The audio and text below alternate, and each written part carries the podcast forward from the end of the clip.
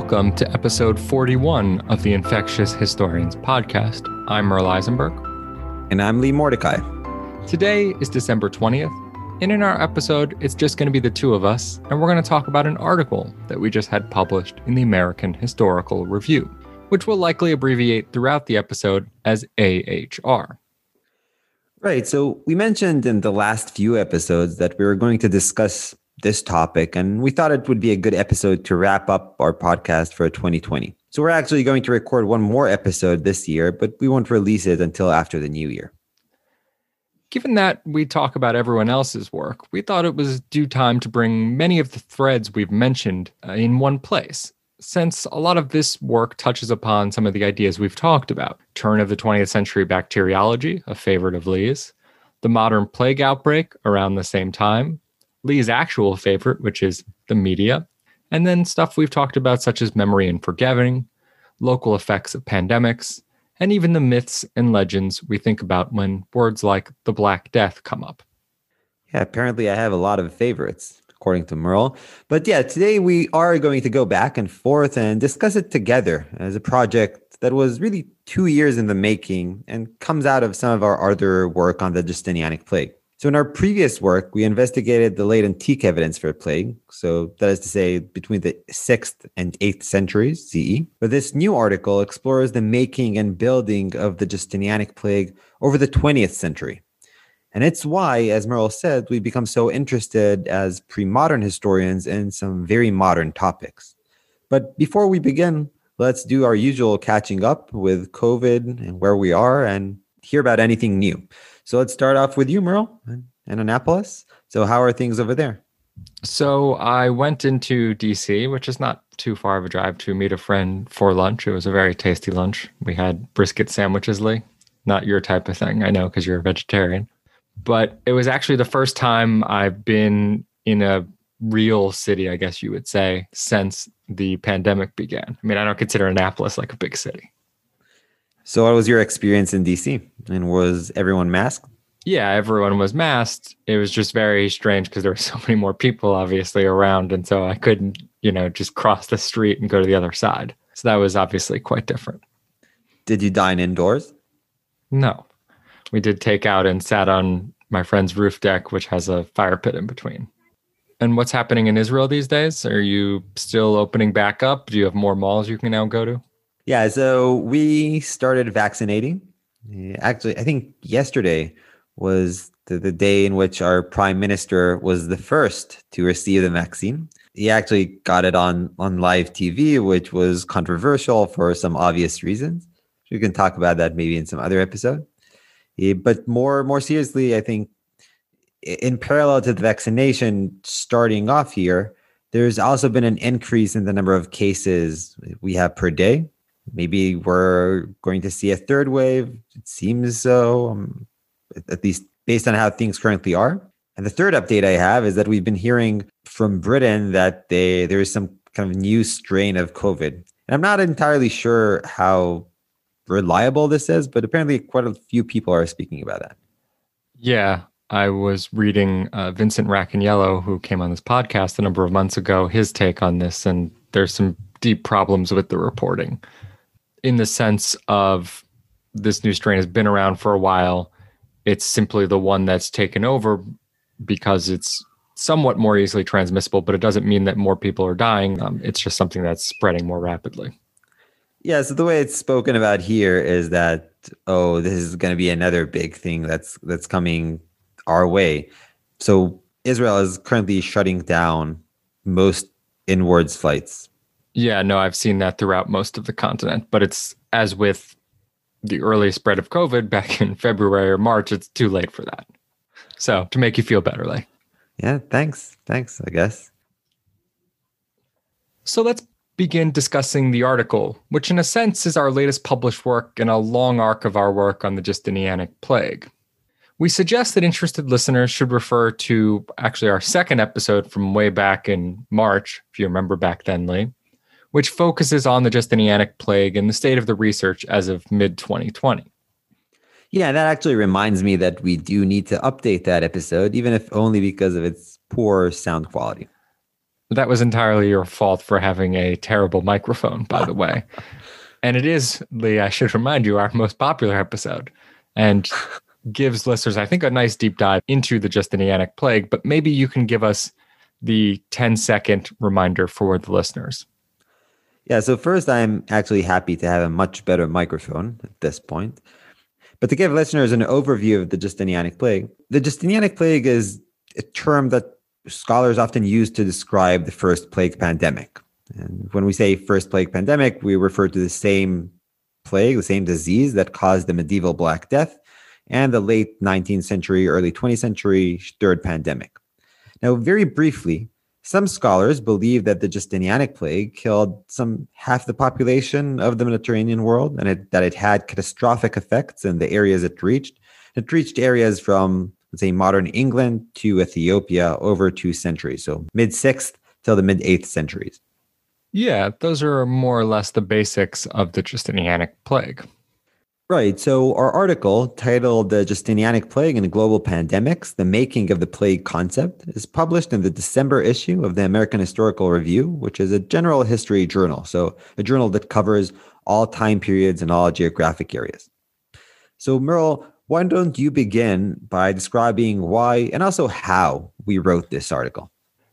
We wrote it after our first article on the topic. And as I looked back and was doing a little tweet stormly, I realized this is our fifth article in about 16 months on the topic, which is quite impressive, but also insane in some ways. Five articles in, in 16 months or, or so does seem short, but of course, we've been working on this for a bit longer. I think three years, almost almost exactly at this point. Yeah, I think that's right. But we wrote this one after the past and present article was done, which looked at the late antique evidence for plague. But we got curious about how so many of the ideas that everyone kept talking about, whether it's rats or climate or the length of the pandemic lasting two centuries, as Lee pointed out, were just made into facts that we all know, right? So if you go to Wikipedia, it just states these things. And if you remember, Lee, we originally called this pieces of plague. Since these were the pieces, we couldn't figure out how they actually worked into the past and present article. And uh, do you remember that first storyboard we made about this, where we put all these things together? Yeah, so we actually had to find a storyboard app that would allow both of us to collaborate at the same time and build this online because we were we're very rarely in the same place geographically. We always collaborated online. But we use this online app really to add in the scholarship of, let's say, the last 350 years or so on the Justinianic plague, and we just connected it through a massive graph, really, connecting articles to articles that cite them. So the methodology we chose for this was to read literally everything we could find that was ever published on the Justinianic plague. And there are maybe a few hundred articles in total on that. I, I think we're more or less comprehensive till the late 19th century. And we have quite a few earlier studies of plague as well. Yeah, what we found was that over the last century or so, there haven't really been any new arguments put forward about the Justinianic plague. Instead, it's very similar issues simply came in and out of academic discussion, we might say, every generation or every few generations. So, in a sense, scholars often thought they were moving forward by finding some new evidence.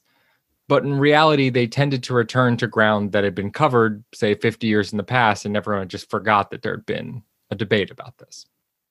And this was really shocking to me when when we started working on this to see that the same arguments that we were having now were arguments that people were having, let's say, 40 or 50 years in the past, and then like let's say 100 years in the past as well. So, Merle, maybe a good place to start discussing the actual article is by telling our listeners who might not want to read the 30 or 40 or 50 pages it, it ends up being what's our thesis? What's the actual argument of this article? What are we saying here?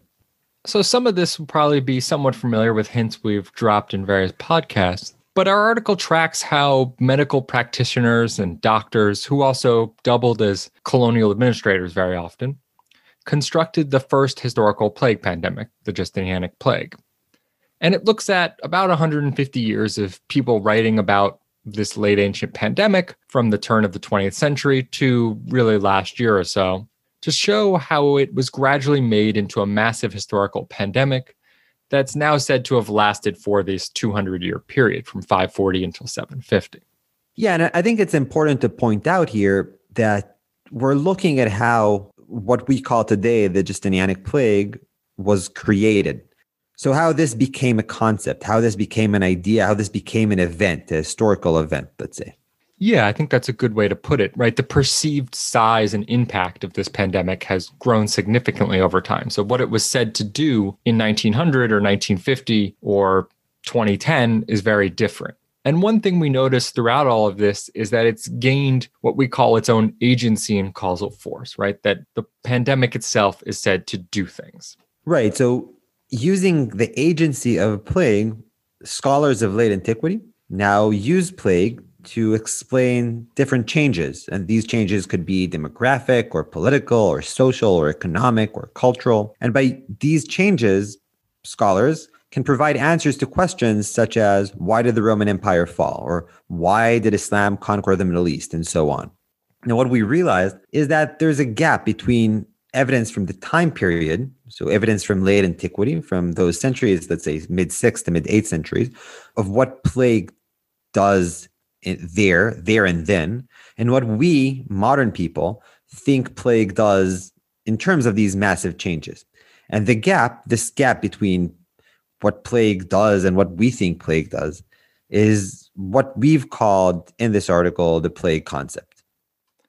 Yeah, I think that neatly shows kind of how we developed this in many ways very organically, I would say, out of the first couple of articles we wrote, which were focused on the late antique evidence and we saw this disconnect between that and the modern evidence.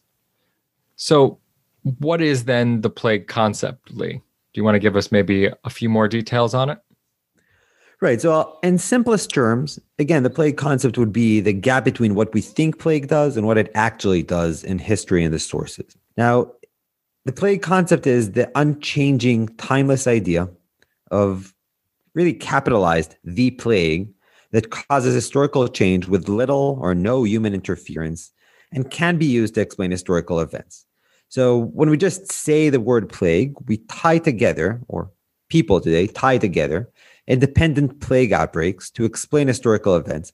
But really, at the heart of plague concept is the mass mortality in the past across a wide geographic area. And this allows you to make the jump from partial evidence for this event to systematic changes? Yeah, it's clearly, I think, based on an idea of the Black Death or the Black Death in Europe, I guess I should say, right? That this was a massive pandemic that somehow created massive systemic change. And this is a problematic notion, which we've pointed to in actually our Myth and Legends episode. But you often see this all over the place, right? Literature, newspapers, and writing from really the turn of the 20th century to today, right? That the Black Death changed everything, right? And this was why people were writing about this during the beginning of COVID. And as Lee knows, perhaps my favorite example is this great CNN article that is titled Two People Just Got the Plague in China. Yes, the Black Death Plague, right? And so that shows you that people make this leap from two people getting plague, which is still around in the world, to the Black Death, as if these two people are somehow a harbinger of the entire world changing. And all these destructive outcomes, as this article points out, right? It's two herders who just got plague. You don't need mass mortality, massive pandemic, as modern plague outbreaks have shown, but only what we think the word plague does kind of drives all our thinking. Right. So I think, again, that the issue here is that we take the word plague, or we take what plague is, and we add to it. We add a lot of weight to it, just as in the article you just cited. Yeah, I mean, I think what you're getting at, Lee, is that the stakes of this plague debate are actually pretty significant, right? I mean, if you think about the stakes of our argument, stepping back from a second of the details, which we'll get into in a minute, you have a past and a present stakes which is to say, in a late antique setting, this is a fascinating period that includes the fall of Rome, as you pointed out, the rise of Islam, and the emergence of Europe as a distinctive entity, right? And so if you want to argue that the plague caused or pushed a lot of these changes, that's something that's often in the literature. Right. So, so again, late antiquity, the time in which plague happens, is the time period in which all these massive changes are happening. I also think now during COVID, there are a series of larger questions here that have been raised and people are talking about, I think, constantly, or at least in the background, right? Do pandemics and diseases more broadly change history, right? Do they change social, economic, cultural ideas? And even more so, do they change the world we're all going to be living through in the next 5, 10, 20 years, right? I think ultimately we didn't set out when we started doing the research for COVID to be at the heart of this debate. I mean, we wrote it and finished most of the research before COVID but that's clearly become a series of questions that will be part of this debate. Yeah, and I think there are also other questions we can ask, right? For example, how are these events created in, in modern discourse by modern historians looking back into the past and drawing the outlines of an event such as what we describe today as the Justinianic plague? But you could also do that for other events as well. The second plague pandemic today, for example, is sometimes said to begin in the mid 14th century and continue all the way till the mid 19th century. And you can, and some people do, describe all of that as the Black Death, for example. Yeah. And I think this has become ever more powerful in various quote unquote popular media, right? Which is why we've done episodes on movies or video games. Yeah. I know video games are a, a personal favorite of yours, but in, in, a serious note, you know, this is why movies like Panic in the Streets or Contagion or Outbreak or Camus' The Plague, all of these things have helped build this plague concept over time, right? So as we ingest this literature and we think about it and we really let it seep into everything we believe, this pushes a lot of these ideas forward. And we don't talk about this explicitly in the article, but it's something we're working on at the moment. Right. And actually, to give a personal experience, for example, so before we actually got into plague, I remember listening to talk about plague, about the Black Death specifically. And the speaker there said that plague actually continues to exist in our world today. And I was shocked. I, I had no idea that was still the case. And I was also quite a bit scared because I, I assumed that it could still affect us, that this Black Death. And I was living in the United States at the time. And to discover that the United States still had plague in it in the wild was even more shocking. I was like, this could still happen to us. So I think that's a good background to perhaps the most theoretical part of the article. And I know Lee, you in theory are not best friends, but I well, think you are. You definitely are. I like my theory, but I do think that's the most powerful idea to perhaps take away from the article, right? Is the plague concept this gap between what we have evidence for and what we think. And so that's how we try to explain it. But maybe you can turn our attention and, and briefly we can talk about how the idea was built and changed over time. Yeah. So, one thing we realized pretty early on is that there's no one person or institution who we might say set out to create the idea of late antique plague as a catastrophe and then spread it to other people. So there's no bad person here. Constructing the plague did serve a number of different needs at different points. So it's actually a process in which many different people and many different disciplines within academia, outside of academia, work together and, and they all have an, an interest in creating or constructing this plague. Yeah, I think that's a good point, Lee. And it's a fairly obvious and maybe banal point to say that texts and sources and research are written in their own times with your own questions and your own mindset, right? But our work really examines how ideas about plague have shifted over time and how those shifts have affected research. Now, one of the things we've thought about as COVID hit and as we started this podcast and have been reflecting upon COVID is how COVID is going to, going to change this plague concept. And we obviously don't know, but potentially this might end up having a significant effect. Yeah, I think that's a good point. So We'll see where this goes. But I think we might divide research on the Justinianic plague into three vague time periods. And these are time periods that probably are very familiar to our listeners, Lee, because we've spent a lot of time focusing down on them. And the first is this turn of the 20th century moment, Lee's favorite bacteriology, where we've had a number of guests on, whether it be Jacob or Christos Lynteris. This is the 1890s to 1920s, where scientists and doctors, who I said were often colonial administrators, became deeply concerned about plague from its globalization in the 1894 or thereabouts onward. Right. So, so these scientists and doctors are the people who eventually define themselves as living through a plague pandemic, through what they describe as the third plague pandemic. They find a beginning, which is somewhere in the mid 19th century, and they live through it. This plague pandemic may end in 1959. It may continue later. I mean, I think it's fairly obvious to say at this point that any attempts to limit these things in time is, can only be partially successful. But the third pandemic, or the the, the plague that eh, these administrators and, and scientists and doctors live through, this plague devastates India and reaches all the continents, right? So Australia, Europe, Africa, South America, and even the western coast of the United States. Now, the scientists wanted to stop the spread of plague, and they were, of course, afraid of the return of the Black Death, as we have implied earlier on, even though the Black Death never actually got close to returning. Deaths, mortality varied greatly. So in India, we had a very significant death toll over several decades, somewhere around 12 million people. But in the United States, for example, we have about 300 deaths over 40 years or so.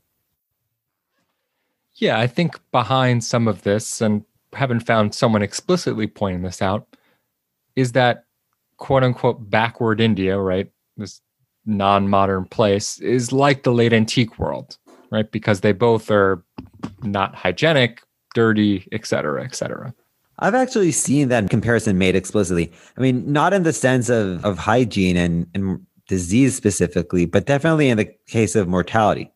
So, for example, I've seen uh, Roman demographers, demographers of ancient Rome, that is, who say that, yeah, life expectancy in classical Rome was probably similar to life expectancy in turn of the 20th century India and China. Yeah, I hadn't actually noticed that, Lee, but that's maybe something we can draw out in a little more detail somewhere else moving forward.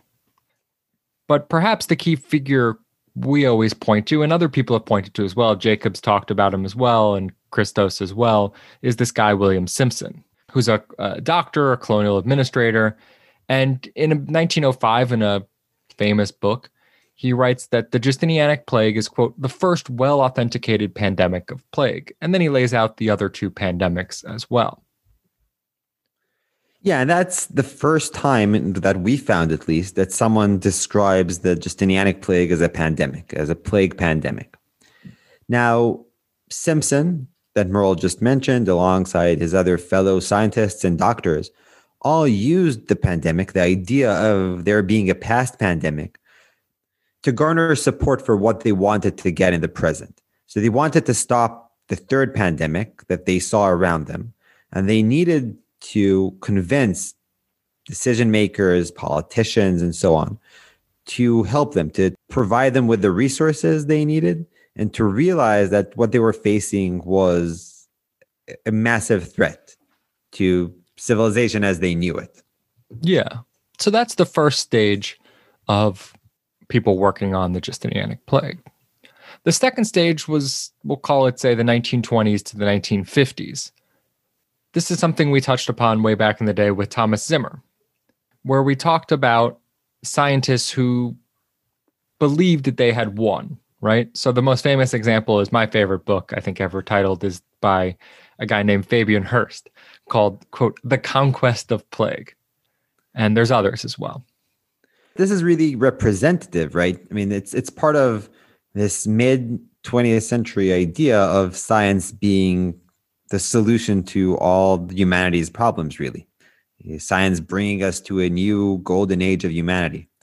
And in the broader context, in a broader historical context, The, the scientists of the mid 20th century could argue that unlike the people in the quote unquote medieval past, they, that is to say, the modern scientists, were able to stop plague with the help of modern public health and modern medicine.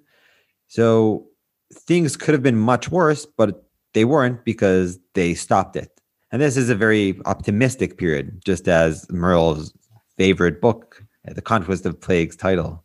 The third stage is when historians actually get involved for the first time. So this is actually the interesting point that I think we figured out, Lee, was that historians weren't involved in really researching the Justinianic plague until the late 1960s.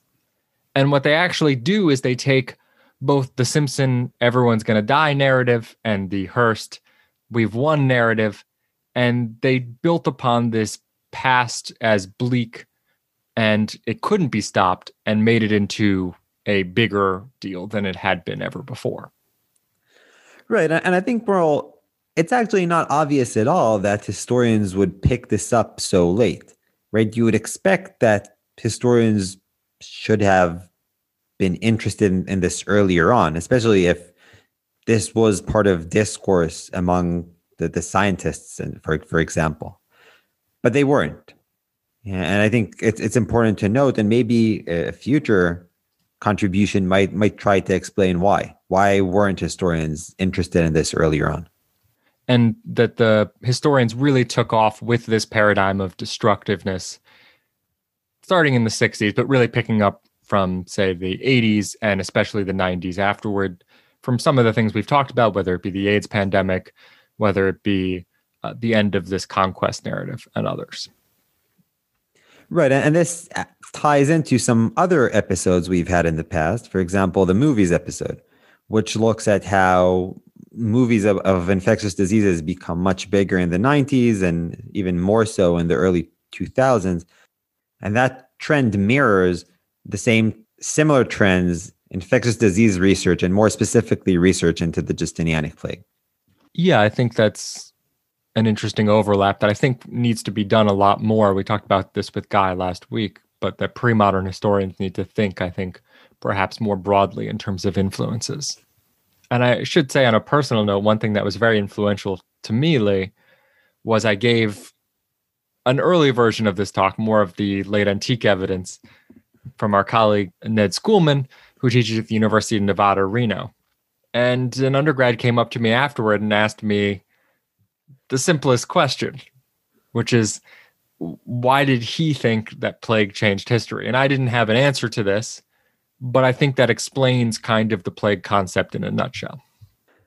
So that traced out the idea of what the plague concept is, the arguments of the paper, the stakes of the paper, and the overall story. But what does the plague concept look like in action is maybe an interesting question. Right. So the plague concept has three components, let's say. I mean, we call them features in the article, and we've actually discussed the terminology way longer than we should have. And these features are core components of the plague concept. These features are chronology, mortality, and geography. Chronology meaning how long does the plague last? Mortality being obviously how many people does the plague kill? And geography meaning how widely does it spread? And the trends are pretty simple. Over time, plague lasts for longer and longer. So as we move over the 20th century, people looking into the past describe the plague as being maybe first that they begin with, let's say, 50 years or 60 years. And at the end of the 20th century, they finish off with over two centuries. Mortality similarly increases over time from many people to half the population, let's say, or even higher. 100 million people, I think, is, is the highest I've seen. And plague turns up everywhere. So if we start off as plague essentially surrounding the Mediterranean. So today we have evidence or arguments that plague exists elsewhere as well, anywhere from uh, England to Ethiopia and Germany and Scandinavia, Yemen, Persia, and so on. Yeah, I think you've neatly laid them out and maybe I can just give a couple examples, right? So, the chronology, for example, we have very good evidence from the 540s of an outbreak, especially in Constantinople. But what we tend to do is to take the evidence from Constantinople and just apply it everywhere else. If you have a chronicle a century later that says there was a disease, we take the evidence from Constantinople and we just stick it on that as if they're the same thing. So when you say we have a chronicle a century later that talks about a disease, what does that chronicle or source or later source actually tell us? How many details do these things actually give us? Usually not much, right? So they'll have one liners that will say something like, a disease broke out in Italy, right? And from that, we're supposed to infer that it's a plague outbreak that devastates everyone. Or we have letters from Pope Gregory the Great, who was writing to a colleague in North Africa. And he said, Oh, I heard that there was a disease that broke out recently. And this has been said to be plague. So, what we scholars have been doing, scholars broadly speaking, have been doing is, is really to take these later events that may or may not have been plague, may or may not have had significant effects, significant mortality, for example, take whatever we know from the first and maybe most significant outbreak, 542 in Constantinople, and copy paste, for lack of a better term, whatever we know from that, from the original outbreak, onto these much more vague outbreaks that we don't actually know all that much about. Yeah. So my favorite one, and I think your favorite one, Lee, is Sicily, where we have one inscription that we actually can't date to a particular year. It actually dates to a basically a century, and it says three boys died. And there's an assumption that this is dated to 542. And there's also an assumption that they must have died of plague. And that is the way in which we assume that plague hit all of Sicily. Yeah. So, so I'll just add that they also die, I think, in the same month or so. And as you just said, Merle, because of the plague concept, we just assume that that represents plague or that they did die of plague. And if they died of plague, plague reached, reached Sicily. And this is why, for example, in the latest map of where plague actually reached, all of Sicily in 542 is colored, as to say that plague reached and devastated Sicily. The other thing that I think we flesh out, and this is another word we had many, many arguments about, Lee, is what we call plague truisms. We actually debated this term. Neither of us were in love with it, but it was the best of, of terms that we could come up with. And what we meant here are, again, things, facts, ideas about plague outbreaks that we all have buried somewhere in the back of our minds that we associate with plague, but there's actually no late antique evidence connecting them directly to plague outbreaks. And they don't tell you anything about mortality. They certainly don't tell you anything about cultural or economic changes. And these are things that we often think about. So that they are rats, climate, and paleogenetics. And maybe we'll talk about rats and climate today, Lee, because I know those are your favorites. You love rats, don't you? Oh, you like rats. I remember one of the, the first talks we had, you were shocked that rats were called Rattus rattus, and you were trying to make jokes about that, which were not very funny, but gone. But but okay, let, us walk us through, Merle. Walk us through what what's the connection between rats and plague, and why do we assume that there is th- such a strong connection? So the rat plague connection comes from famously the third pandemic, which is the turn of the 20th century one. This is found out by Simond, who finds out that fleas and the rats that the fleas are on seem to be the best way in which plague is spread, right? He figures this out in the 1890s. And within about a decade, most of the world kind of buys this. So this is Mike Vann was on, and he has his wonderful book, obviously, about problems with catching rats in Vietnam. But this is why people were into killing all these rats because they believed it was the rat. So this is another example, right, of people in the 20th century seeing rats or associating rats with plague in their times and reading rats back into the past. So they assume that if rats are so important to plague in, let's say, 1900, they must have also been important in, let's say, 542. Yeah, I mean, there's two major issues with this assumption.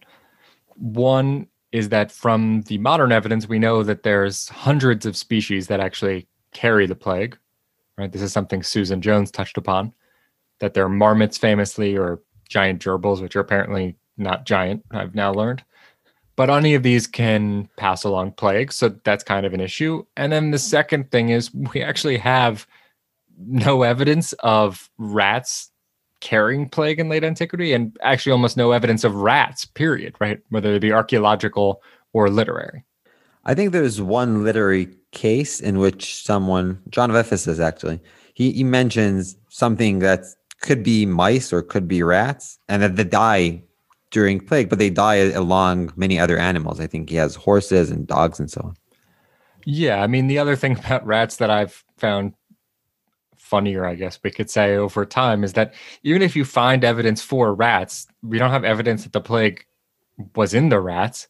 And even if we, I guess, take the bones from the rats and test them for aDNA, which I think is possible, no one actually could then tell you that those rats gave the humans plague. So I, I don't know what we're doing here.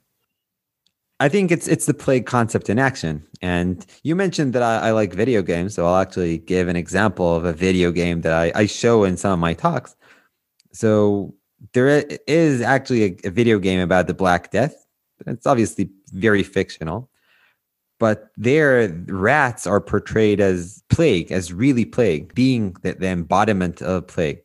And instead of having a few rats, I don't know, lurking in the shadows somewhere, that video game shows multiple times swarms of I don't know how many thousands, tens of thousands of rats just swarming over people and like land piranhas just eating all their flesh in the in a matter of seconds really. That sounds quite revolting but thank you for that lee yeah the other plague truism is another thing that uh, people associate with disease a lot, which is climate. And this one's my favorite. If you like the rats, then I think the climate's mine. I think you like the flip, right? You, there's like a flipping point that that you really like. Yeah. So what Lee's referring to is, as with so much of this plague concept, much of it is framed around the Indian evidence. And so, what's the climate in India like? Well, it's hotter and humider than Europe. And so, what you had people say for much of a century was that plague spread best in hot and humid, kind of rainy climates, usually. And people tried all types of things and made a whole bunch of suggestions.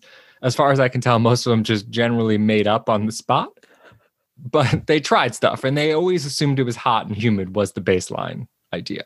Yeah, I think this is actually an important point, right? So when you try, when you as a scholar try to understand what factors influenced plague in the past, you look to your sources.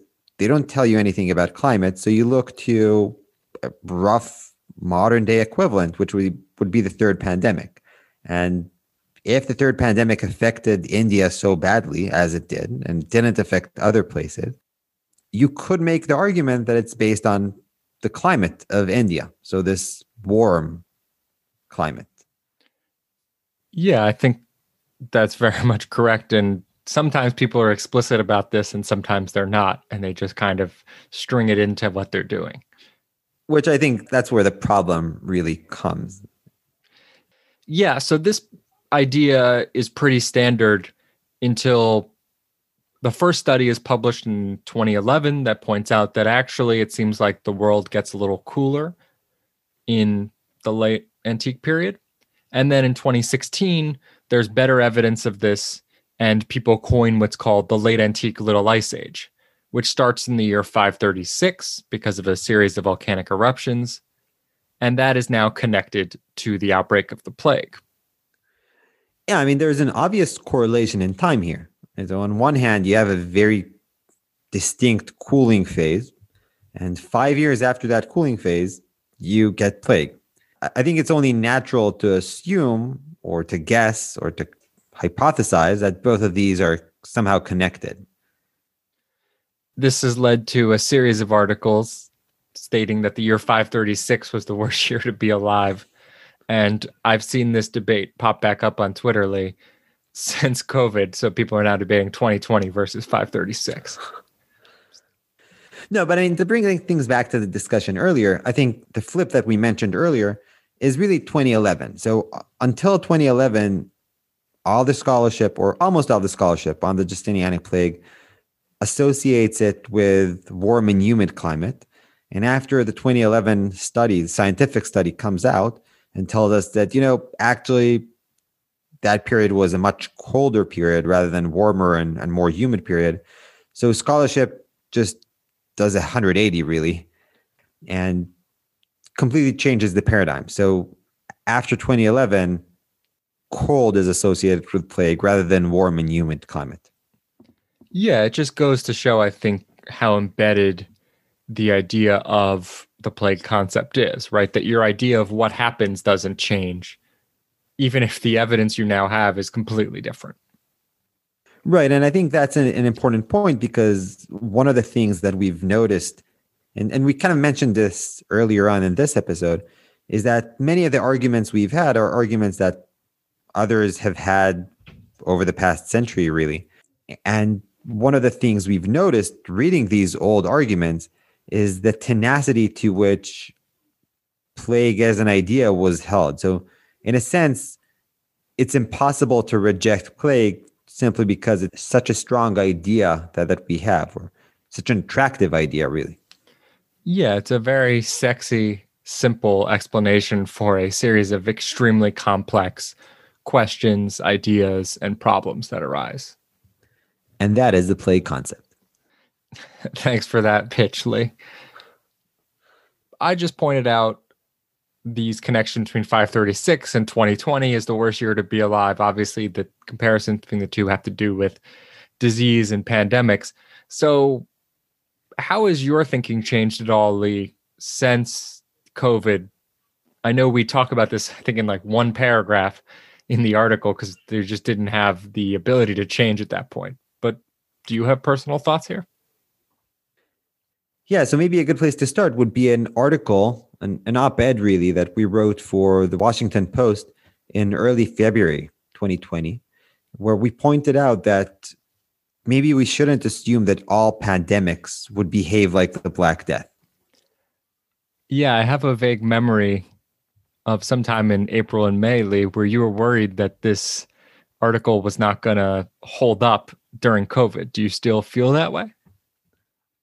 No, I, I, think it actually does hold. It actually holds pretty well, definitely compared to other estimates that people have made in that period. So the February March 2020 eh, period.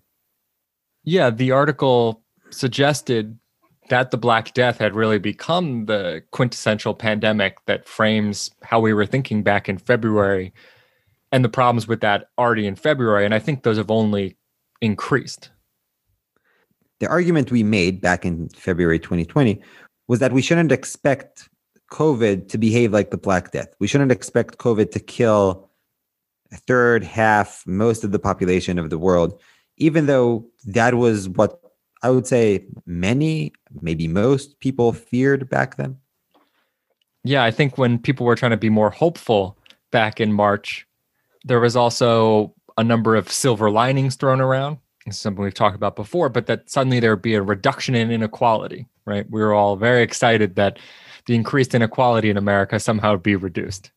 Another of these ideas, building on the comparison between the Black Death and COVID, was that to say, oh, the Black Death was horrible and, and bad, but look what happened afterwards the Renaissance. So maybe after COVID, which is also which was also going to be bad, we might get, I don't know, a Renaissance 2.0 or something. Yeah, I think that's a key idea. And what at least I've taken from both doing this podcast and from just reading the news is a number of topics that we've touched upon throughout this podcast, which is that the local experiences and these micro stories are, I think, very important, right? I mean, what, if you remember, AJ talked about when it came to Kansas City's jurisdictions a few weeks ago that basically blew your mind, Lee. I mean, I could see your face. You were just shocked essentially by the complicated jurisdictional questions. It's a representative case study of of the very different local effects that the same big broad event could have. And in our case, COVID 19. But if we look in the past, we could swap that for the Black Death or the Justinianic Plague. So these large scale events really affect different people, different communities in very different ways. And that's why we actually have in our intro section that small segment in which each of us and our guests keep talking about how we we're experiencing plague in our in our local communities. Yeah, it actually goes to an interesting point, Lee, which is most of this work has been, I would say, fairly organic in the sense of I never really had a plan from the beginning. Maybe you had a grand strategy. I mean, I think things have developed over time. But, you know, I think we had planned just to write the first article in past and present, and then it just kind of snowballed from there. So I wish I could say that we had a particular strategy we've been pursuing. and we have been accused of this, actually. But I can firmly state that I never thought this would take over what we did as much as it has. Right. And I think this specific article is maybe the best example of that, right? I mean, as you said earlier on, this was essentially all the pieces of plague that we couldn't find any other place to put them. So we just looked at them as a group together and, and realized that they actually tell a pretty interesting story themselves. Yeah, I think it in many ways developed both out of the past and present article, but actually in some ways out of the very historiographical neutral article that we have in Byzantine and modern Greek studies that's just a survey of the field for the last 20 years on Justinianic plague research. And that forced us to read everything and I think first realize some of these weird things that were just lingering. Yeah, no, exactly. I mean, we've had, so I don't know if you remember this, but in I think one or two of our talks, we have this graph that shows how we reached these ideas and which ideas translated into which articles. It's becoming more and more complex at this point. But yeah, it, it has been organic, and I think that's it's important to point that out. So, I guess at the end here we can reflect on what you think we're doing next, Lee. Do you have any thoughts on that? So I would say there's actually quite a bit we can still discuss about the Justinianic plague. I know you, Merle, are kind of tired, let's say, let's put it gently, of, of discussing the Justinianic plague. But if, if we do want to stay in the field, there are still sources that we that have yet to be examined really. There are new languages that can maybe should be brought into the discussion, and new methods some of which we've touched upon in, in the proceedings of the National Academy of Sciences article, which we've maybe touched upon briefly in, in episode two here. So we could do that. Then we could obviously establish new collaborations with others that know and might want to collaborate with us. Yeah, I think that's a decent series of paths forward. I just am getting tired, Lee.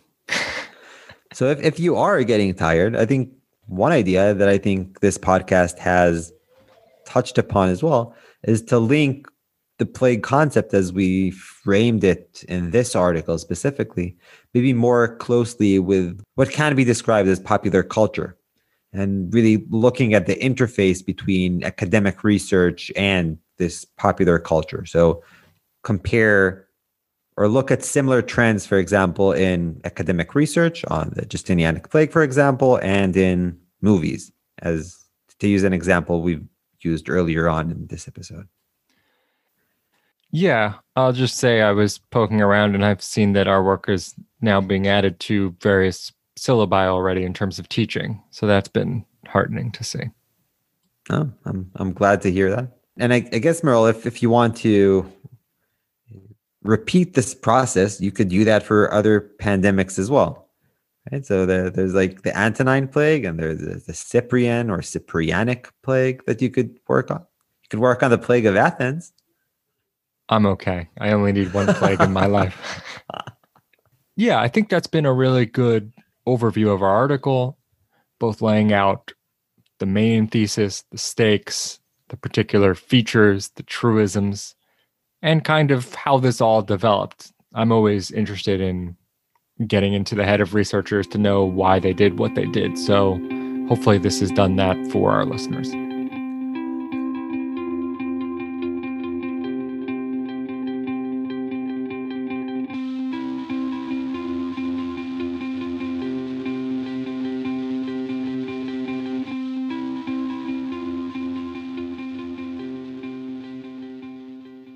So, as we conclude our episode, Lee, I thought, given when this episode is taped and when it's going to come out, we might talk about the Christmas holiday season. I know probably Christmas is not a huge deal in Israel, but maybe you guys do something different.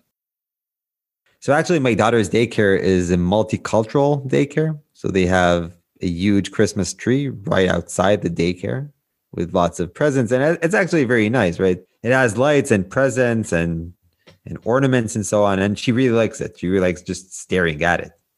Is this something you explicitly chose to do? Was to have a multicultural daycare, or was it just the closest one down the street?